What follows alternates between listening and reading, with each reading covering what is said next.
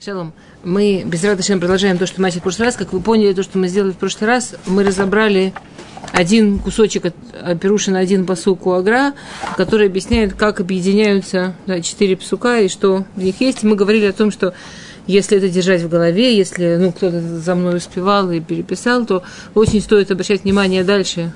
И в этих четырех псуках, когда мы пойдем немножко подробнее по комментарию Агра, и дальше, когда мы будем чуть расширим, а, вообще, чтобы ориентироваться, о чем речь, к чему речь и так далее. Ну и вы увидели, что это вообще такая схема, которая говорит об очень общих вещах в принципе. А, все, у кого есть... То есть то, это, то есть то, что мы говорили в прошлый раз, то, что Агра относится к первому псуку, вот к, к общему такому вступлению в Шири-Ширим. И сегодня мы немножко подробнее поговорим о Перуше Агра на те псуки, на которые мы уже выучили Раши и э, Дубнера. Спасибо большое. Окей. Да, все. Мы вместе. А, то, что он говорит на первый посук, мы уже рассказывали, это вот эта история про девушку, как она вышла замуж за царя, и как они расстались, и как она по нему тоскует. А, и когда она по нему тоскует, она плачет, и вот когда она тоскует и плачет, она говорит следующие вещи. И сейчас мы смотрим посук Бет – и шикени минешикот пиу, китувим додехам яйн. Целуй меня поцелуями губ твоих, потому что а, твоя близость лучше вина. И Агра цитирует Нишика Хача и Штайм. Это одна, один поцелуй, которых на самом деле два. Вы помните, мы в прошлый раз вспоминали, что значит один поцелуй, который два. Пигу, пия, помните, да? Не нужно к этому возвращаться, нахон что, что это форма слова пиу, это одновременно и мужской род, и женский род, как поцелуй губ в губы. Помните это, правильно? Я, я вас очень прошу, если что-то где-то непонятно, или что-то вы мне говорите, а то я все время боюсь, что вы не говорите, и по 10 раз переспрашиваю. А если я буду уверена, что если непонятно вы меня спросите, то я буду спокойнее идти вперед. Я здесь, извините проверяют возможности. Вот заодно напоминание всем, кто... Э, вот я, например, проверяю свой телефон, и я уверена, что я его выключила, если кто-то еще хочет проверить. Э, и говорит Агра, мы когда мы писали эту таблицу, я пользовалась тем, что говорит Агра в этом пируше, поэтому какие-то вещи мы уже трогали, какие-то не дотрогали. Но я так не помню точно, о чем я говорю, о чем нет. Немножко, возможно, немножко повторюсь, простите, пожалуйста. Говорит Агра, Ахат Двар Элуким Штайм Зу Шаману, да, это в Таилим, 62-й э, Таилим, э, посук, 12-й посук, Юдбет, одно говорил Всевышний, а мы слышали два – это то, что, о чем это сказано. Одно говорил Всевышний, а мы слышали два. Мы это упоминали, мне кажется, в прошлый раз. О чем это сказано? Одно говорил Всевышний, а мы слышали два.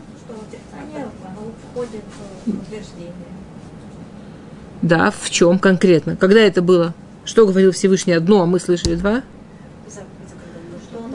Первые заповеди, когда Всевышний давал две первые заповеди на горе Синай. Вы помните, вы спросили, зачем тогда две? Помните? Мы, э, мы, мы разбирали Агра, который говорит, что когда Всевышний говорит «Анухи Ашем Лукеха, я твой Бог, Ило Елаха и Луке Махарим, у тебя не будет другого Бога», это абсолютно, в принципе, по идее, одно и то же. И мы приводили пример, который э, как раз, да, э,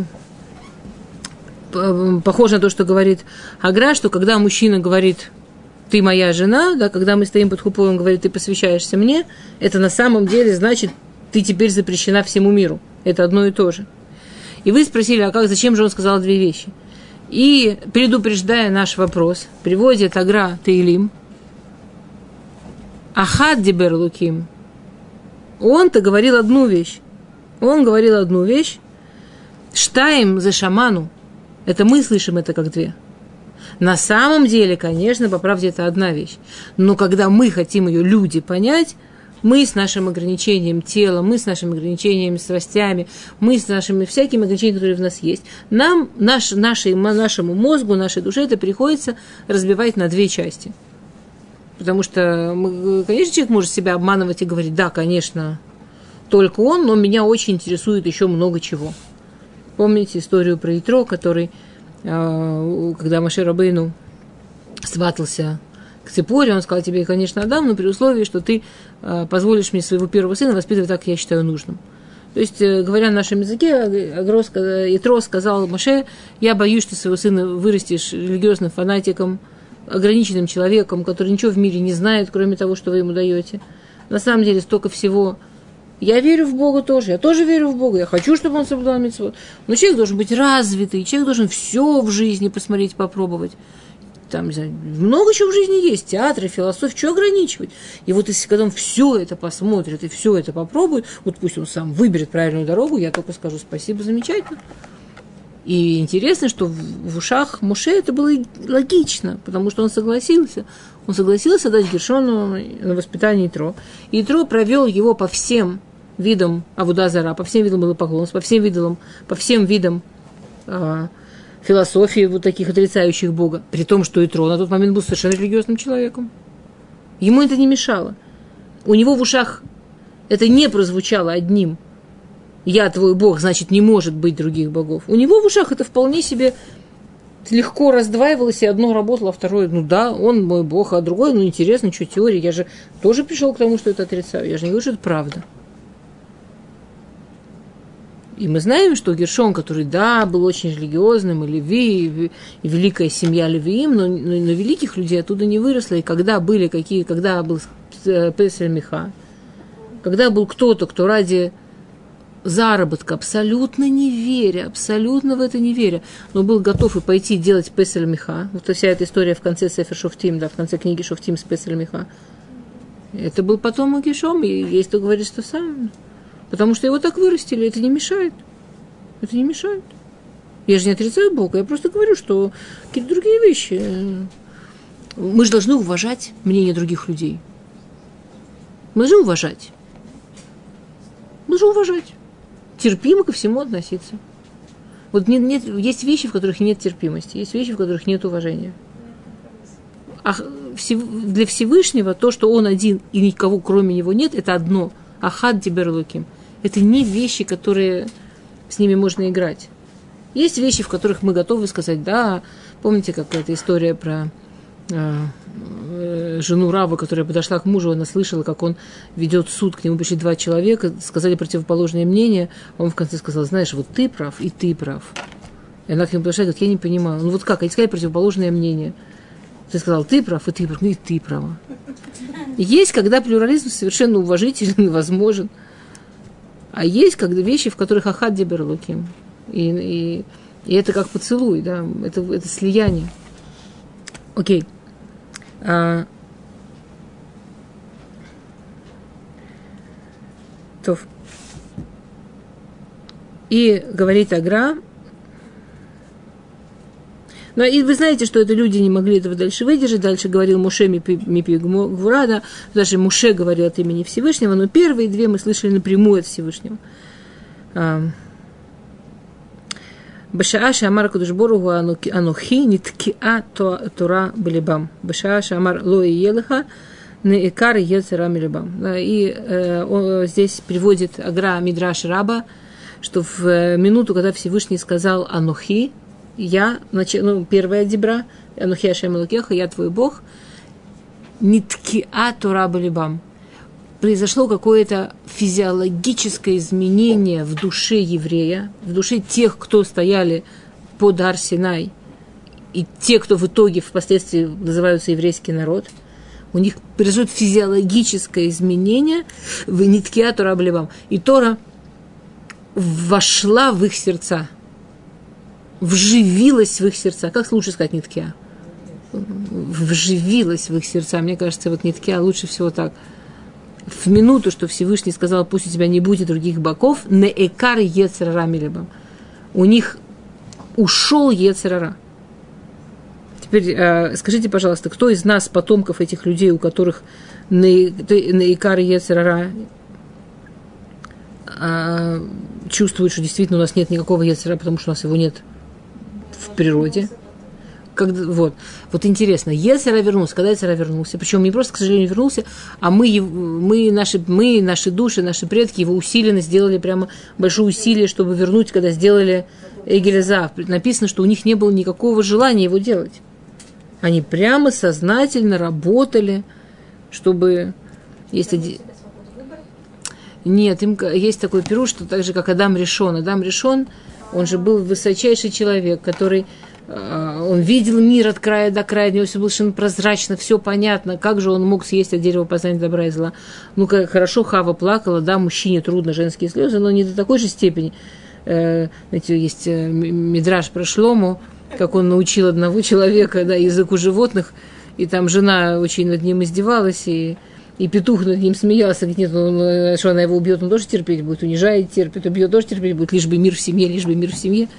Вот у меня сколько куриц. Вот у меня мир в семье, потому что я им не позволяю меня оскорблять, я им не позволяю меня унижать. Никто меня не убивает. И мир в семье. А он чем больше ей позволяет его оскорблять, тем больше он там взял, там, прошел, сказал, никаких больше таких, такого поведения. Так обалдел, ладно, ладно. А, написано, что Адам решен, да, он же все, ну, Адам решен, она заплакала, он себе пошел уничтожать будущий мир, ну, ну есть границы. А, так есть один из мифашим говорит, что Адам решен, он, у, него был, у него было ощущение, что его работа слишком легкая.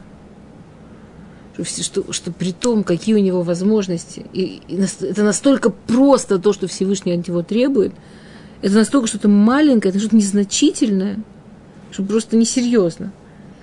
Ему казалось, что ради того, чтобы вот то, что он делает для Всевышнего, слава Всевышнего, было серьезно, он должен добавить сложности – а, почему именно змей символизирует там Ецерара? Потому что действительно до того, что они съели от этого плода, у них был внутри только Ецератов, а Ецера весь был снаружи. Поэтому символ съесть. Съесть – это впустить внутрь, сделать частью себя. Это то, что он хотел сделать, чтобы, потому что бороться с кем-то, кто снаружи, когда мне кто-то снаружи говорит, там, сделай что-то, ты такая, ты сякая, это снаружи. Я могу уши заткнуть. Я, это снаружи. Но когда у меня внутри голос это говорит, вот тут мне действительно трудно. И Адам хотел впустить этот голос в себя, хотел впустить в себя Яцера, чтобы справиться с ним изнутри. И это большая проблема, потому что Всевышний дает каждому человеку точно его испытание. Вот нам совсем не надо усложнять себе жизнь. Вот точно то, что нам нужно, с чем справиться, это точно то, что нам Всевышний дает. Ни капельки больше, вот ни на грамм. А то, что человек сам на себя призывает, кто сказал, что он справится, это то, что случилось с Адамом.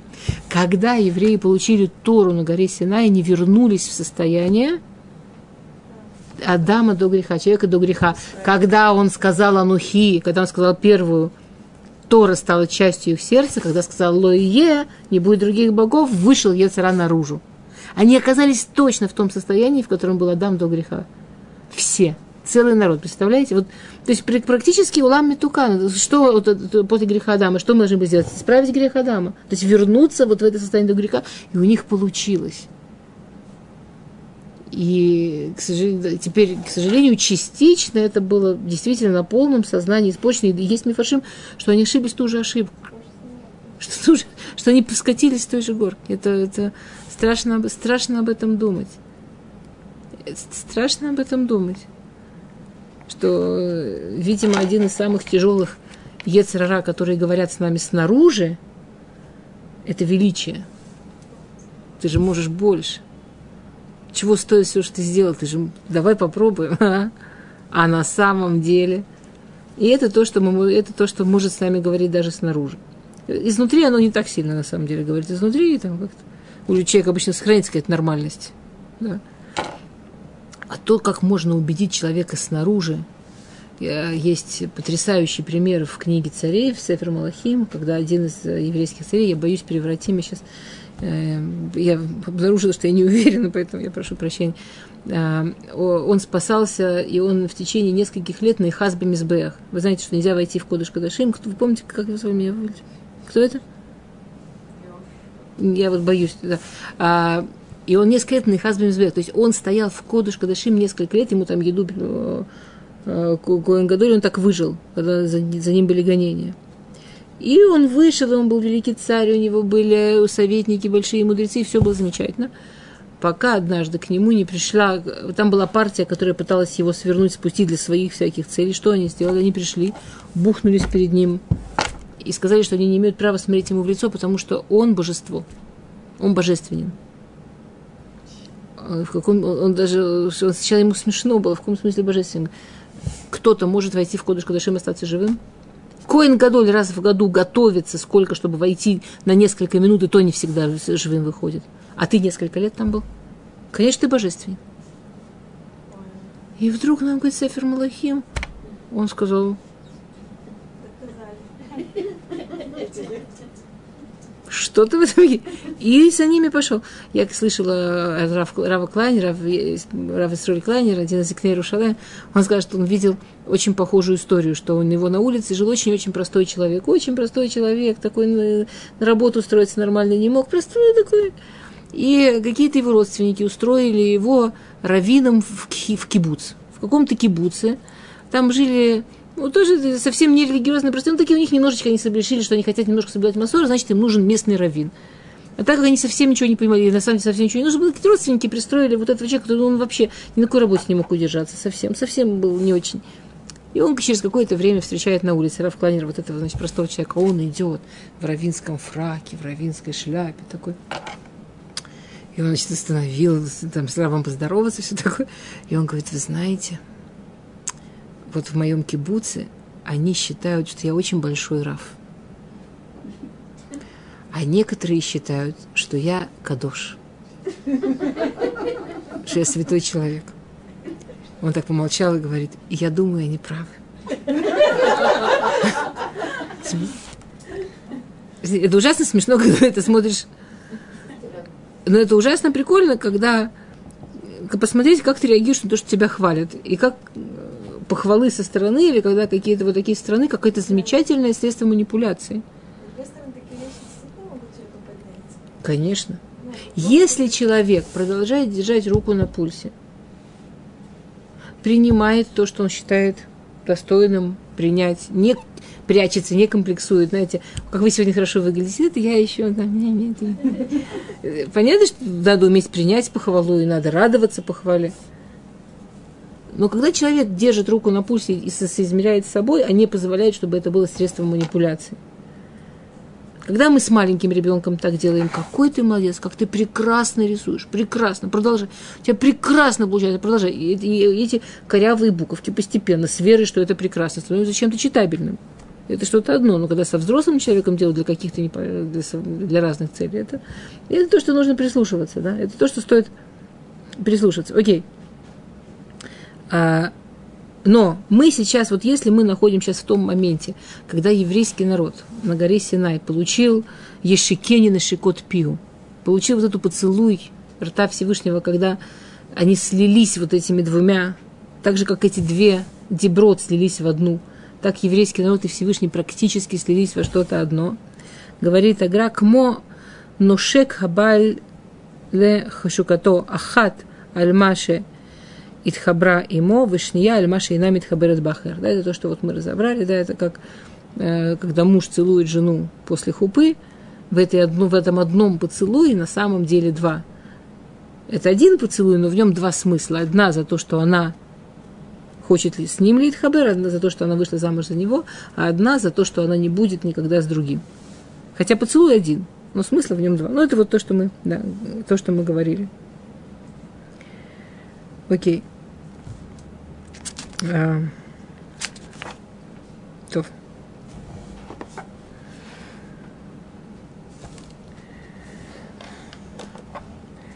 Китовим додеха мияин, близость твоя лучше вина, говорит тогда, что яин – это шевим под ним для Тора.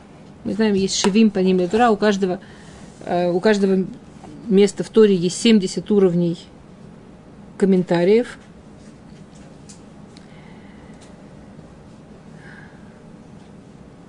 Одно объясняет Агра, что тувим додехами яин. Э, яин это то, что... Яин это не виноград. Виноград, он то, как Всевышний сделал, а яин то, что мы с ним делаем. Есть то, что человек напрямую получает от Всевышнего, и есть то, что через кого-то другого. Ну, это то, что было тогда, да. Что тувим дудеха, твоя близость, все, что я чувствую, что я получаю вот от Всевышнего, все, что я чувствую, лучше, чем самые сложные вещи. На самом деле, да, то, что, как эта игра объясняет, что а, мы знаем, что яйн это тоже кабала, да, сот, гема, сот гематрия. И, и интересно, что это, что Агра это объясняет рядом с Перушем очень-очень глубоким, что то, что человек учит прямые, простые смыслы в Торе, это в этом может быть больше близости Всевышнего, чем он учит какие-то очень да, э, судот, очень-очень глубокие вещи. А, что?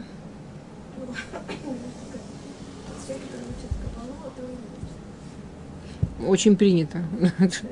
Я, я когда первый раз с этим столкнулась, я прям не знала, как реагировать, но потом я поняла, что это принятая вещь, э, что людям нравятся штучки, всякие прикольные штучки очень нравятся, а то, что эти штучки еще и связаны с чем-то там базисным и с жизнью, это вообще никак не... Ну, штучки прикольные, а при чем тут я? Окей, посуг гимл. Лрех шманеха тувим, шемен турак чмеха, алькен оламот авуха. Лрех шманеха тувим, да, а запах твоих масел хороший. Объясняет Агра, шлуша шманим аюба мешкан. В мешкане было три вида масел. То есть масло использовалось в мешкане для трех целей. Шемен амаор – масло, чтобы светить, чтобы освещать. Шемен амишха, масло, чтобы помазывать, помазывать ну, как пома... мизбех, надо помазать, чтобы он был э, достоин служить мизбехом. Царя надо помазать, чтобы он был достоин служить царем. Помазание, оно не только для царя, оно для того, чтобы человек стал, получил окончательную гушпанку, что он достоин своей работы – вышемена минхот и масло, которое использовалось в, жертв, в жертвах, в жертвоприношениях. Минха – это вид жертвоприношения. Лереах шманеха тувим. Запах твоих масел хорош. Запах, который происходит от мешкана, запах, который происходит от того, что происходит в храме, он хорош. Да? Все эти три масла, их совместный запах, он очень хороший. А, и если вы вспомните то, что мы говорили про влияние того, что происходило в храме на мир, э, Агра объясняет, что есть большая разница между понятием запах и понятием, например, вкус. Вот, например, как минимум, в чем разница между запахом и вкусом?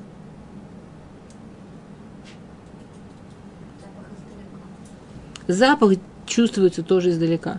Вкус только для того, кто может это съесть. И помните, мы говорили разницу между устной Торой и письменной.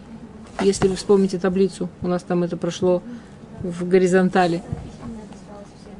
Что письменная, алькен оламото авуха, поэтому народы мира тебя любят. И мы говорили, и мы приводили, я не помню или не приводили, вы мне напомните, что когда что, что написано, что если бы народы мира знали, сколько добра и сколько пользы у них идет от храма, они бы поставили 70 стен, чтобы ни одна муха не прилетела ему навредить. Те жертвоприношения, та работа, которая производилась в храме, это было для всех народов. И запах и влияние, оно было для всех. И мы видим до сегодняшнего дня, что большинство народов мира могут воспринимать запах от письменной Торы. Устная Тора – это что-то совсем другое. Ее надо проживать, ее надо съесть. Если мы наоборот ну, подумаем о том же, как Адам решен, технология, как Адам решен хотел впустить в себя. Он решил впустить в себя Яцера, но если мы подумаем о технологии, как что-то впустить в себя, что-то впускают себя через рот, что-то становится частью нас через рот. Это тоже это, это, это то, что делает, это тоже делает вкус, это тоже делает устная Тора. А, и Агра объясняет это подробнее, и он пишет, мне, мне кажется, очень интересно. Смотрите, понятно, что я, я, я вам честно скажу, мы не читаем весь Перуш Агра. Если мы будем читать весь Перуш Агра, то мы только с одним Агра, конечно, ну, никогда не закончим.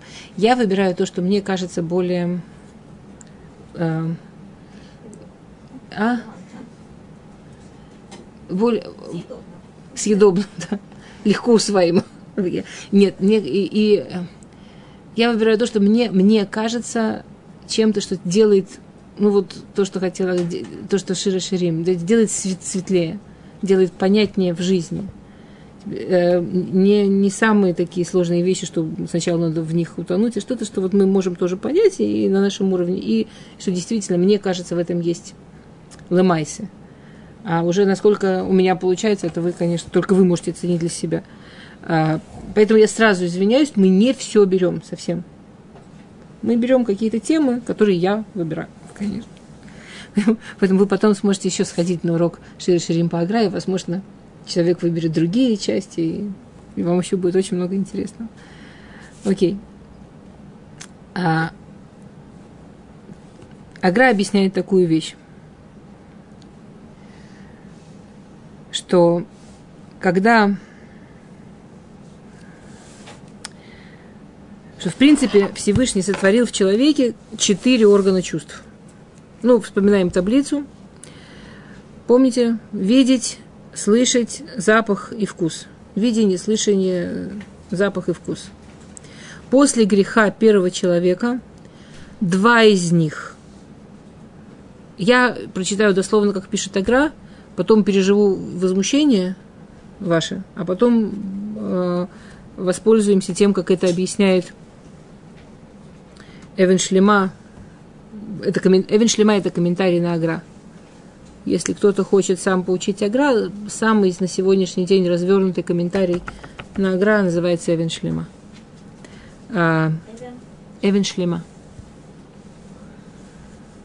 Он не, он, он, он не простой. Нужно с ним тоже разобраться, он совсем не простой, но он более развернутый из всего, что есть. Окей. А,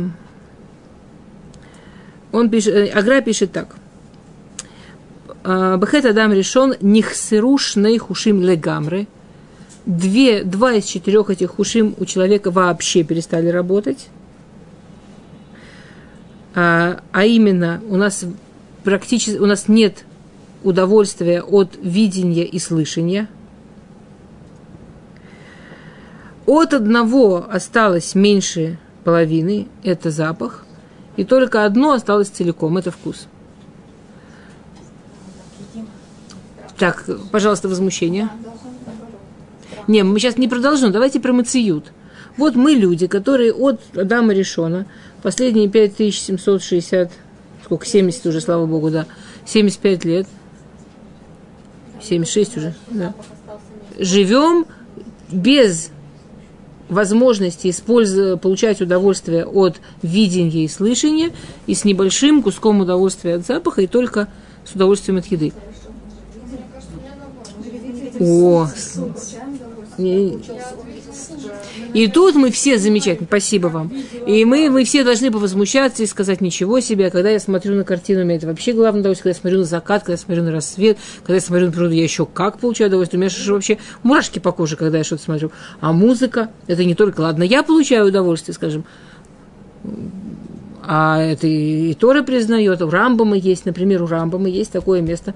Это не то, что я прям такая умная, вы понимаете, я, это, это как раз приводит Эвен Шлема, это я цитирую из Эвен Шлема. А, у Рамбама есть место, где он говорит, что делать, если у человека мараш хура, что делать, если у человека депрессия. И он советует слушать хорошую музыку, что это можно использовать для лечения даже, что музыка может вывести человека из депрессии. Рамбам –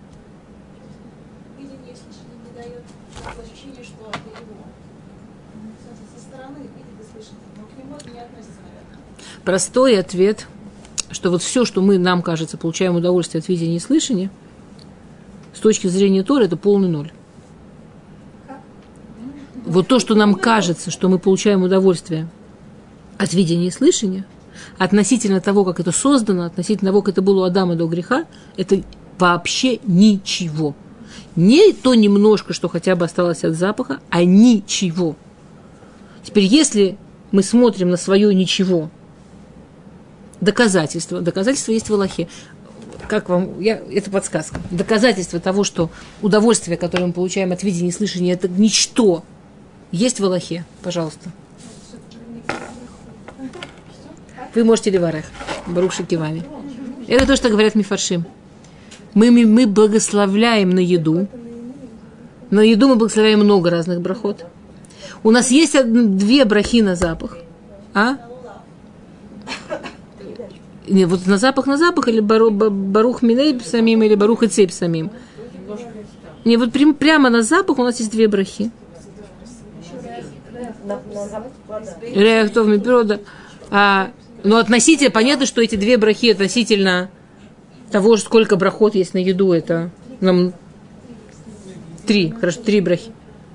Это намного меньше, чем то, что есть на еду. И у нас нет брахот на удовольствие от видения и на удовольствие от слышания, да? Это не потому, что мы видим, а потому что царя.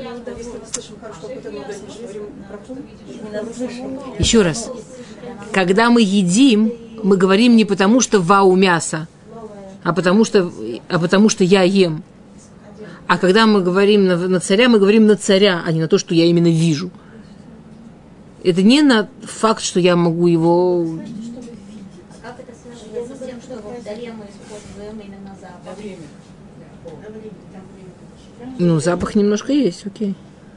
Бару, ну, мы говорим это одну из брахот классических. На... Просто объяснялось это именно, что не Именно потому, что он, так, она на него посмотрела на плод, его потрог, потрогали, пожевали, но не нюхали. Это один из мифашим, но это не... э, Ну, но в итоге мы не говорим про ху в жизни на... И на самом деле совершенно потрясающе. Особенно люди, которые могут сказать, я в жизни больше удовольствия получаю от того, что я вижу или слышу, да, вот для меня это такое большое удовольствие, то представьте, какой кайф у нас будет, когда придет Машех, и когда это все исправится. И мы на самом деле будем получать такое удовольствие от видения и слышания, что можно будет на это благословлять. Окей, возвращаемся к тому, что сказал Агра. Потому что Агра это все долго не объясняет. Агра это говорит в трех словах. Нихсырушные хушим легамры. Эти два хуша. Считай, что ты их не чувствуешь. А на А, ясно, что мы видим, ясно, что мы слышим. Ясно, ясно что есть раздражители. Но вот такого настоящего удовольствия, которое эти, эти, эти, эти ощущения должны приносить человеку, а вот да, а, а почему как раз вот это можете, вот то, что вы сказали про Авдалу, это объяснение, почему именно эти хушим были наказаны, а то оставлено. А почему не были наказаны? М? Один из вариантов, потому что то, чем пользовались, чтобы сделать грех. А, она же видела, что он она смотрела, что Тофун она слушала, она хажа. Нет, это уже был конечный результат. Она не говорила, съешь, какая вкусняшка. Он ей показывал, смотри, какая красота у тебя есть. Он не говорил ей, так вкусно. Она не ради вкуса это ела. Таава лейнаем. Он говорит, таава лейнаем. А почему слух был наказан? Хорошо видение, Но она с ним говорила, она его слушала. Окей. Давай, это не то, что играет, я в скобках, это просто... э, Просто произнести вслух у нас нет удовольствия от видения слышания, и совсем про это ничего не сказать, мне кажется диким, потому что, ну, это, не- это меня цепляет, это вас цепляет, всех комментариев, комментаторов цепляет, понятно, что это вопрос. Окей. А, в лоне шару эле рех в там куло. Да, и все, что у нас есть, это немножко от запаха и весь слух. И весь вкус, слегка. Вихуш рея удак ютер михуша там, велхен эн нейнимбо кмо михуша там. Вихуша рея удак ютер. И дальше Агра пишет интересную вещь, что знаете, что я целиком скажу, что он пишет, а потом мы объясним, хорошо? А, читать на иврите сразу? Вам, вам легче, когда сначала? Окей. Вихуш рех удак ютер михуша там, лахен эйн нейнимбо кмо михуша там. Вешней хушим эм кедимьон шамай варец. То есть у нас есть шней хушим, которыми мы можем пользоваться. Один более тонкий, и его меньше осталось, это рех. Один полный, но более грубый, это вкус. И они символизируют небо и землю –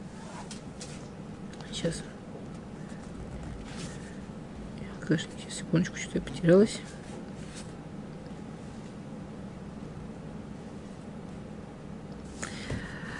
Шимишамшим Эйнам и Хулим Лейнот Рахми Пхинат Реях Шимишамаем Эйнам и Хулим Лейнот Рахми Пхинат Реях Шиудак Авальми Ареца Анава Крова Венеимимена Кмоми Хушатам от неба, удовольствие, которое мы получаем от неба, оно эфемерное, оно тонкое, как от запаха.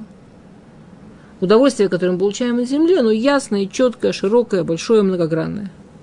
Мы не можем сажать в землю, мы не можем валяться на земле, мы не можем растить из земли, мы не, мы, мы не можем строить из земли. У нас очень она от, да, пользы, удовольствия, которое мы получаем из земли, несравнимо больше, я яснее, четче, понятнее, используемее, чем удовольствие, которое мы получаем.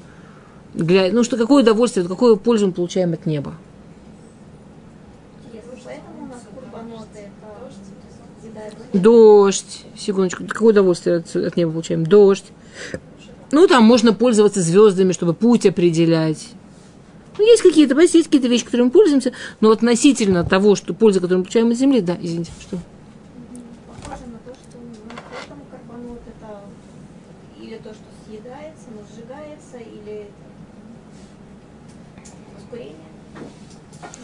Поэтому в карбонот или они, они используются для еды, и всегда там есть воскурение, да. Ну, как бы, наверное.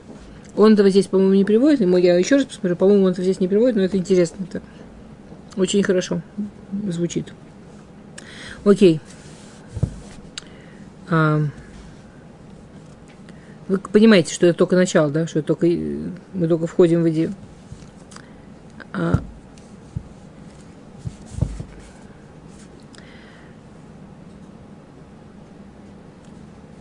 יפה. אבל מארץ הנאה קרובה ונהנים ממנה כמו חוש הטעם, שכל מדרגתו פחותה והנאה מורגשת יותר. Да, и это и удовольствие, которое мы получаем от земли, похоже на удовольствие от вкуса, что с одной стороны это очень низкий уровень удовольствия, а с другой стороны очень ясно и однозначно слуш... чувствующийся. Понятно, что земля уровнем ниже, чем небо, и понятно, что удовольствие от нее намного яснее, понятнее чувствуется.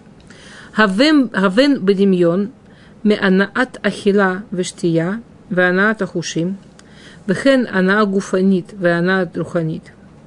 Отсюда ты можешь понять вообще, как работают удовольствия. В конечном итоге, поняв, как работают удовольствия физические и удовольствия духовные – то есть, другими словами, у нас есть физические удовольствия. Например, символизируется каким удовольствием? Вкусом. Это просто достижимо. Это легко получить. Это ясно, просто, понятно. Как земля. И так работают все физические удовольствия. Все физические удовольствия работают вот, вот, вот, вот так. Ясно, просто, понятно. На. Если мы хотим получить более духовное удовольствие, то мы сталкиваемся с проблемой. Более духовные удовольствия, они не просто получаются. Научить маленького ребенка, что есть вкусно, не нужно. Он это знает сам. Он ест, и ему вкусно. Научить маленького ребенка получать удовольствие. Вот помните, кто, кто учил детей получать удовольствие от запаха цветов? Что они сначала пытаются сделать? Сначала пытаются их заживать что мама с довольным видом показывает ему цветочек, он понимает, что, наверное, маме, маме хорошо, маме нравится, значит, наверное, вкусно. И он пытается этот цветок съесть. И мама у него забирает цветочек и учит, учит, в какой-то момент наконец вдыхает. И ему сначала это совсем странно и, и, и особо нравится. И пока он научается, что это не просто... Это ужасно прикольно, но им вначале намного больше нравится, как мама восхищается, как здорово он нюхает цветочки – чем действительно нравится нюхать. И проходит время, пока ребенок научается, что запах – это удовольствие. Что он не нюхает, когда мама на него смотрит, и смотрит, как мама отреагировала, а действительно начинает получать это, вот это, вот этого удовольствия.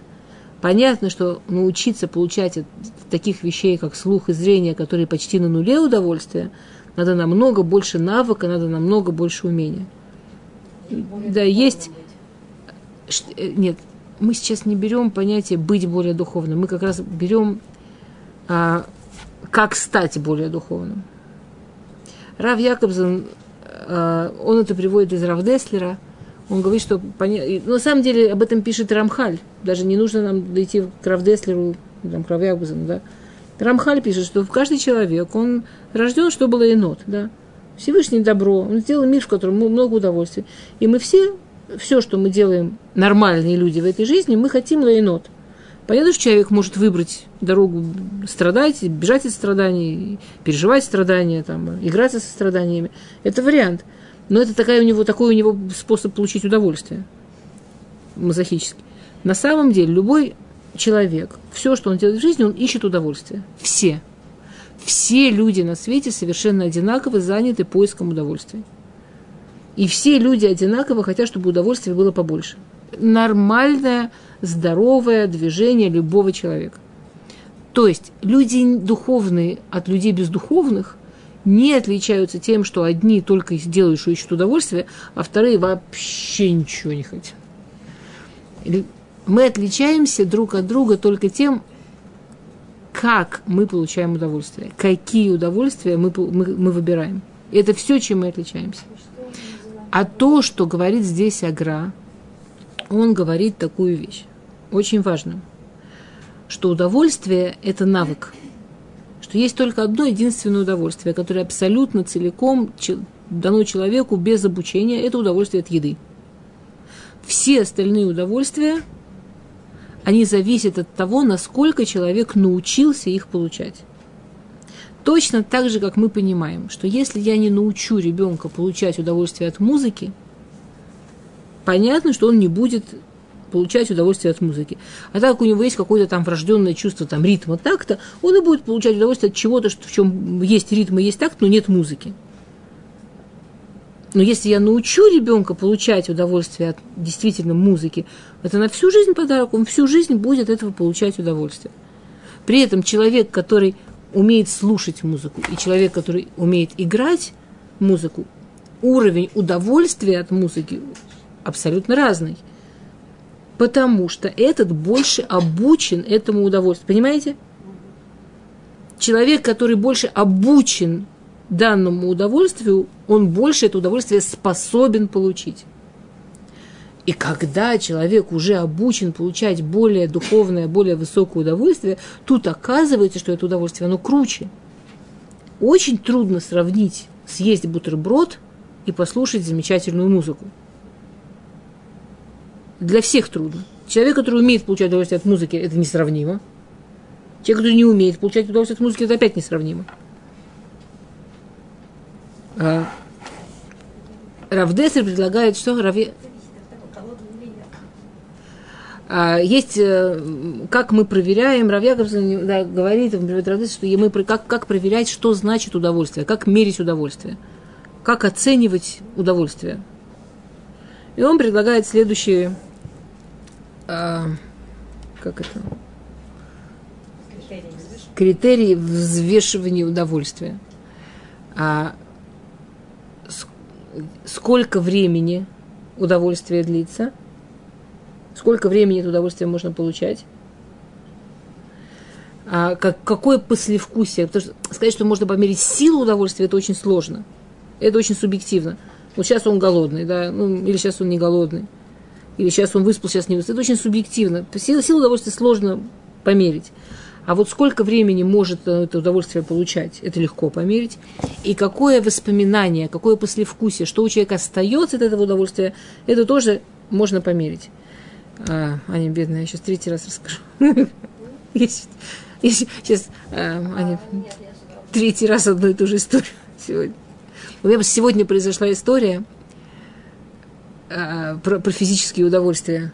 Очень я сегодня вернулась из Москвы, и из-за погодных условий в Израиле еще они говорят, что из-за погодных условий, я не знаю из-за чего, они три раза отложили полет. В общем, в итоге вместо того, чтобы прилететь в Израиль там, в полтретьего и в полчетвертого хотя бы быть дома и как-то поспать, я прилетела домой как раз к моменту, что нужно было детей поднимать в садик, в школу. То есть вообще никаких вариантов. Но Всевышний все делает Сенегидзе и кто-то там что-то перепутал. Мне ужасно повезло, кто-то то ли не было билетов, то ли действительно перепутали. В общем, мне на обратный путь почему-то купили бизнес-класс. Никогда в жизни мне никто не покупает, конечно, бизнес-класс. Мне бы купили бизнес-класс. Во-первых, это вообще другая жизнь выяснилась. Идешь по другому коридорчику, сидишь в другом зале, вообще такой прикол. Вот. И я поняла, что вот у меня есть такая возможность кайфануть от бизнес-класса. И я начала, значит, во-первых, там в Москве, в этом аэропорту, там, где бизнес-класс стоит, холодильник с э, кошерными всякими штучками, всякой кошерной едой. Ну, я нормальная мама. Я уже поняла, что я приеду как раз к садикам, поэтому я там набрала себе в авоську бутерброды там готовые, знаете. Я очень там занималась делом. Вот.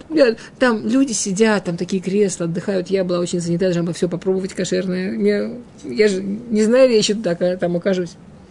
В общем, в итоге мы садимся в самолет. Если бы я летела в своем обычном эконом-классе, я бы сразу сказала, естественно, стюардессе, что меня не трогать, не будить. И у меня бы хотя бы 4 часа полета или там 3,5 часа полета были поспать. Я бы хоть в каком-то состоянии человеческом приехал домой. Но я же не могу спать, я в бизнес-классе. Во-первых, мне нужно все кнопочки попробовать на сидении. Там же кресло с кнопочками, я... надо все попробовать. А потом там принесли еду. Теперь, я бы, конечно, не ела. Я вам честно скажу, три часа ночи, три с половиной часа ночи не хочу я есть. Мясное тем более не хочу. Вообще ничего не хочу. Но бизнес-класс. Я, не, у меня безвыходная ситуация практически. И они такой шикарный принесли обед, такой шикарный. Ой, открыли столик, положили белую скатерть. Они же не знают, что там случайно оказался. Положили белую скатерть. На первое дали никакой одноразовой посуды. Представляете, эти коробки, обернутые с бадацем, а там внутри фарфоровая посуда, вообще обалдеть. И на первое дали, значит, эти какие-то ягнячьи ребрышки с рисом и грибами. Ага. Теперь, если кто-то вспомнит, что такое ребряч, это жирное, жуткое, тяжелое мясо. Очень вкусно. Три с половиной ночи, напоминаю. Еще раз напоминаю, до этого я сидела в зале ожидания. Не скажу, сколько часов, пока переносили три раза тесу. И сколько я там села фушмака, я этого никому не скажу. Но я не могу бизнес-класс. Когда я там еще окажусь? В общем, я в три ночи съела эти ребрышки.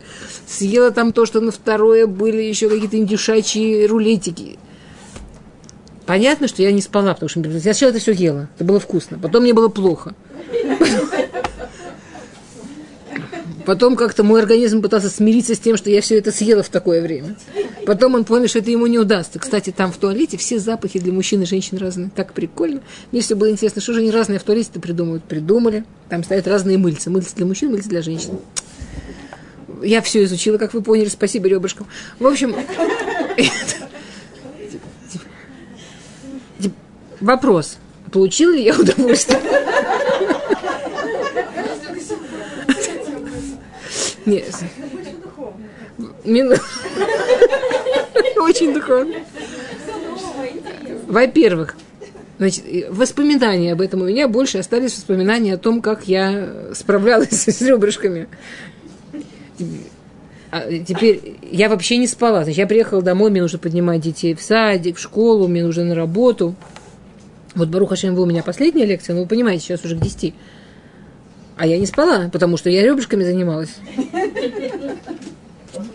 Я... Конечно. Это вообще людям идет, когда они... А, когда я об этом вспоминаю, ну, я себе уговариваю, что ну, кресло было классное, кресло было классное. Кресло было классное. Мне было не, не сильно до кресла, я занята была. Да, то есть если бы я, скажем, если бы я без такого энтузиазма отнеслась вот, к, вот к, этим, к, этой, к, к этой кучке удовольствий, которые мне предложил бизнес-класс, вот так, попроще. Да. Ну, вот как все остальные, которые там, видимо, летают все время. И они вошли совершенно так же, как я входила бы в, в эконом-класс. И они сразу сказали этим, так нас не будить, мы спать. Я вообще спать не могла, потому что так как я была единственная, кто ела вообще в бизнес-классе в 2 часа ночи, то они все вокруг меня крутились, они все мной занимались, все-то остальные спали. Поэтому они ко мне все время подходили, может что-то дать, может что-то забрать, может шампанского. Потом подавали мне томатный сок в бокале от шампанского, раз я не хочу шампанского. Мы с ними все время были в процессе. Я тебя попроще к этому отнеслась. Но я же с огоньком к этому отнеслась. Я к этому отнеслась получать удовольствие, так получать удовольствие. Получать удовольствие от физического. С одной стороны, краткосрочно, это, конечно, вкусно. Но когда ты об этом вспоминаешь, вспоминать особо там, ну, максимум, что не выспалась. Сколько минут я могла получать удовольствие от этих, ну, ну и тогда, если мы, например, сравним удовольствие от еды с удовольствием от той же музыки или с удовольствием от какого-то замечательного запаха, Сколько времени можно получать удовольствие самое долгое от еды? Вот прям долго-предолго. Сколько удовольствия от еды можно получать? 20 ну, минут. Кто-то может есть бесконечно там, 2 часа, вот прямо не останавливаясь и получая удовольствие. Ну, при желании, если ресторан хороший, там, да, там, ну, нет, нет, это уже удовольствие от разговора. Вот именно честно получаю удовольствие именно от еды, не отвлекаясь. Ну, полчаса, ну, не знаю, сколько там можно. Два, 20 минут, ну, если маленькими порциями, я не знаю, ну, если задаться целью. Щекотать себе там все органы. Сколько времени можно получать удовольствие от музыки, например? Очевидно, что удовольствие от музыки можно получать несоизмеримо дольше, чем от еды. Опять, сколько зависит от образованности и тренированности человека в, в умении получать удовольствие от музыки. Есть люди, для которых час, есть люди, для которых там день. Это в зависимости, насколько человек в этом тренирован. Чем удовольствие более духовное. Теперь, если ну, значит, это, про количество удовольствия и воспоминания, понятно. Вы можете вспомнить, как вы когда-то замечательно ели, у вас-то прямо слезы на глазах, как замечательно было поело. Вы можете вспомнить, как вы услышали что-то такое музыкальное, что вот прямо тронуло и но от еды точно не музыки. Я сейчас про воспоминания, что когда-то вы поели, или когда-то вы услышали какую-то музыку. Таким образом измеряется уровень удовольствия. То есть уровень удовольствия от еды, при том, что она простое, целое, оставлено нам целиком, при минимальной тренировке оказывается значительно ниже – чем уровень удовольствия даже немножко более духовный, и мы привели в пример шмия, мы привели музыку, то есть то, что слышит, то, на что на самом деле у нас удовольствия там практически нет.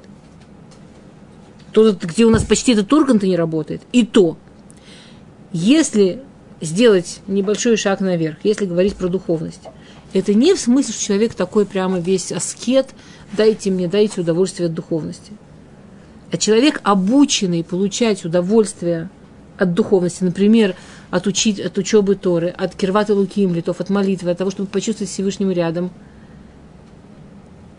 Это настолько и по времени, сколько это можно получать. И по воспоминаниям об этом, и по остаточному эффекту, который остается. Это настолько удовольствие круче, настолько больше кайфа, настолько по-настоящему больше удовольствия – в духовном удовольствии, что настоящий здоровый эгоист, конечно, должен стараться развивать в себе возможность и способность к получению духовного удовольствия, что, естественно, можно сделать только за счет уменьшения оптимизма и огонька от получения физического. Потому что вместе это никак, но об этом мы уже, мы об этом Раши уже, да, это мы уже обсуждали в Раши. А, окей. Это то, что мы объяснили. Секунду. Да, в Авен Демьон об этом мы сказали. Это то, что, да, Агра говорит, и, и, когда Агра говорит Авен, в Авен, в смысле, что, для, что это нужно выучить. Для того, чтобы понять то, что я здесь говорю, это нужно, ну, это, в общем, то, что мы постарались на каком-то уровне сделать. Да? Ну, идея понятна, нахон. В Од. Теперь следующая идея, другая – то есть не вследствие из этой, а еще. В от. Ки бетахтон нихлаль гамильон. Нужно знать, что низшее включает в себя высшее. Мипней шебе адам. У руах венефиш беймит. А руах у мина шамаем венефиш у мина арец. К неймар ветуци арец нефиш хая. То есть в человеке есть руах, и руах тоже может быть беймит, да, и есть нефиш. Нефиш всегда беймит как сказано в Торе, и вышла из земли нефиш хая. Вышамаем кулель коля бриет, а небо включает в себя все созданное, как сказано, ваата михает кулам. То есть, аваль мина арец, сейчас, я дочитаю потом, аваль мина арец эн нифрадим, он говорит такую вещь, что на самом деле мы знаем, что небо включает в себя все созданное, но, как сказано в Берешит, то циарец нефишхая, растет душа из земли. Души растут из земли. А, Эв... Эвен Шлема приводит, что а, понятно, что даже в самых духовных вещах содержатся самые э, базисные страсти. Во всем есть, как мы используем, во всем есть нет ничего, что абсолютно хорошее или там, абсолютно чистое. Есть во всем есть над чем работать. В, в нефиш есть тава, в, в руах есть ковод, ну, есть страсть, страсть к, к уважению, в этом есть тавод, да, всякие такие низменные страсти. Со всем этим нужно работать. Но это для того, чтобы это было переработано, должно вырасти из земли. И, да, и Агра говорит такую вещь. А, Шамаем Нихалим Кулам, Киатам Ахиет Кулам, Бейн Исраэль Левену Умот. Аваль Мина Арец Гем Нифрадим. То есть относительно Шамаем все равны. Евреи, не евреи, все одинаково. А на земле они разделяются. Ки Исраэль левадна в шутам минерец Исраэль. В эм двукимба. В акум эйнам микаблим рак минашамаем бахлила мипат рухам. То есть души людей могут получать очень много сил именно от земли, потому что души растут именно от земли, именно от возможности. Что такое, что символизирует земля? Адама, да? Адаме. Арец, тицмах, рост, развитие, возможность вырасти, возможность измениться, это символизирует земля. И когда мы окажемся на небе, когда мы окажемся в будущем мире, мы ничего не сможем поменять. Мы стараемся, если у нас у кого-то есть родственники, которые уже там, мы здесь для них делаем мецевод, мы здесь для них читаем Кадиш и так далее, потому что, или там Искор, потому что мы не можем, они там ничего изменить не могут. Там уже то, что есть. Место, в котором действительно по-настоящему что-то растет и что-то меняется, это Эрц Исраиль. А евреи – это единственные люди, души которых напрямую связаны с Эрец Исраэль. Говорит Агра, и поэтому мы получаем силы от земли, от Эрец Исраэль. Лахена умот муним хама в Исраэль левана. Поэтому ему это понятно. Почему это поэтому? Поэтому не евреев символизирует солнце, и они идут по солнечному году, а евреев символизирует луна, и мы идем по лунному году. Как, как это связано, солнце и луна? Этого у нас не было в таблице про солнце и луну.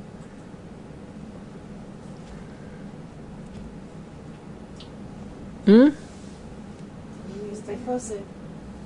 Что солнце, оно все освещает, все подсушивает, все доделывает. Вот то, что есть, еще его светло и, а луна, говорит э, Эвен Шлема, объясняет Агра, что на самом деле все прорастает ночью.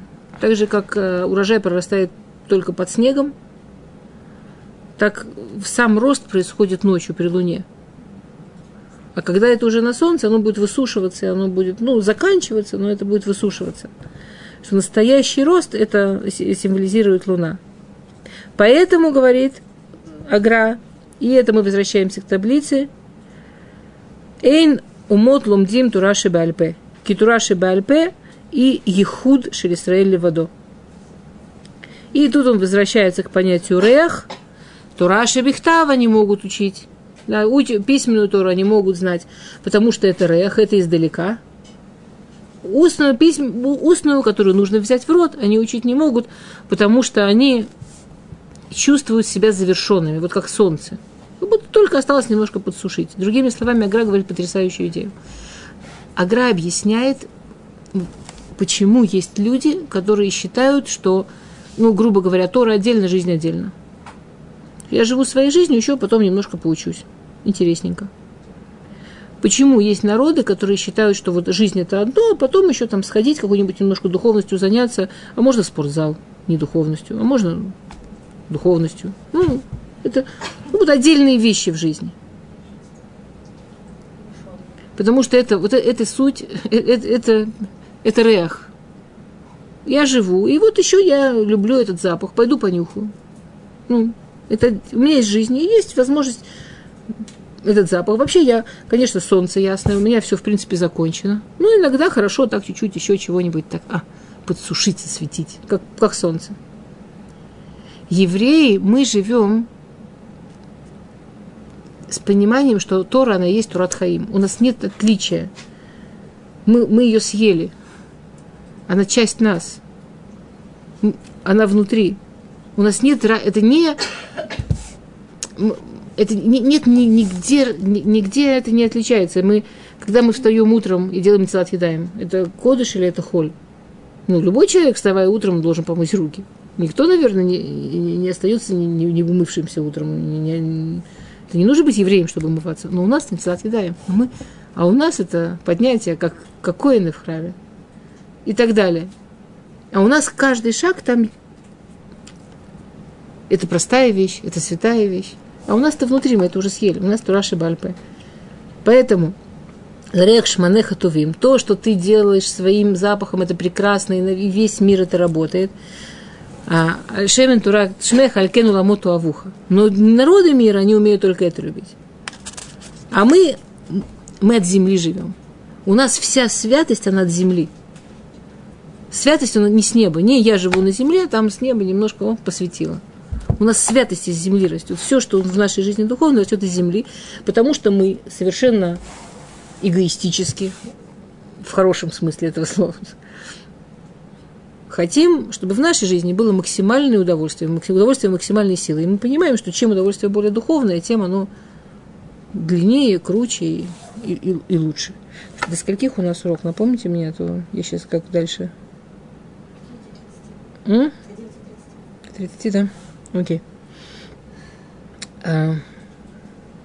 И он заканчивает эту мысль в следующем псуке. Вот это то, что мы сейчас обсуждали. Машхени Ахареха Наруца – потяни меня за собой, и я побегу.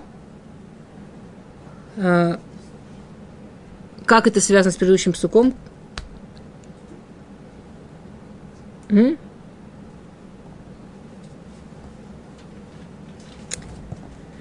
Яруцу для генот похода. Все, потому что потяни меня за этого побегу, потому что я понимаю, что нет большего удовольствия, чем твоя близость. И если я здоровый, нормальный человек, я хочу в жизни получать удовольствие, а самое большое удовольствие – это быть рядом с тобой, как сказано, кирват и луким литов. Нет ничего более для человека приятного и классного, чем близость Всевышнего. Только потяни меня с собой, я с тобой побегу. На самом деле э, он отвечает на вопрос Машхени, меня, Ахареха, Наруца. Наруца – это мы. Да, что, что понятно, что если бы народы мира это понимали, они бы даже ради запаха побежали. И мы видим, что лучшие из них, они и бегут.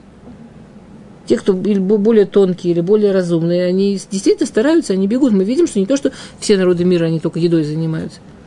Потому что если человек чуть-чуть в, в жизни что-то понимает, Хареха наруться. Это, это, это такой кайф, это такая радость, это как, конечно, туда хочется побежать. И а, приводит он приводит Машаль, Машаль, шааламот Ашфахот, Руцим, Лирот это Мелах. Аз увдот от Малка, укшая Малка улехет Эльбет Амелах, Аз Раотея Ахарея, мува отла Лахзик Бигдея, Аз Руим это Скажем, есть э, девушки, очень разумные, которым очень хочется удостоиться увидеть царя. Что они могут сделать, чтобы видеть царя? Они идут в служение к царице. И когда царь вызывает царицу, они идут за ней. Ну, типа, нужно ей а, этот шлейф поднести, ручку придержать. Ну, находят себе какое-нибудь занятие, что прям без них никак. Их бока, и когда они провожают царицу к царю, они заодно видят царя. Вы нимшалю и э, э, нимшаль. Как, кстати, по-русски нимшаль? Как по-русски нимшаль? Мораль той басни. И на что, о чем, о чем идет речь? Муван. О чем идет речь? Муван. Шехен Эцель Исраэль Неймар Латид Лаво. Это то, что сказано про Израиль в будущем, э, после прихода Машеха. Хискео сара анашим беканав иш иудия хат. Да, что по 10 человек будет за, за, за цицит держаться. Пируш. Атем леху алитхем в гамке нале. Если вы будете, если мы пойдем рядом с тобой, то мы тоже поднимемся. Если бы даже да, любой человек, если любой человек, не нужно быть евреем, любой человек, если задумается, где настоящее удовольствие от жизни, оно тут. Теперь нам повезло, мы евреи, ну, мы, это, этим нельзя гордиться, нам так повезло, мы так родились, да, это не то, что мы сделали, те, кто не прошли гиюр, те, кто прошли гиюр, другая история, но те, но те, кто родились евреями, это э, нам так повезло, Всевышний так нас любит, что мы это получили в подарок. Если у нас это развито, если мы в себе это развиваем и растим удовольствие от Всевышнего, то понятно, что в любую минуту времени это большой кайф, а когда придут самые важные времена, так мы еще и можем другим помочь. Машхени Ахареха Наруца. Ты меня Всевышний потащи, а я Наруца. Я и тем, кто помощь попросит, тоже смогу. А Ведя Мелахадрав, только возьми меня к себе поближе. Окей.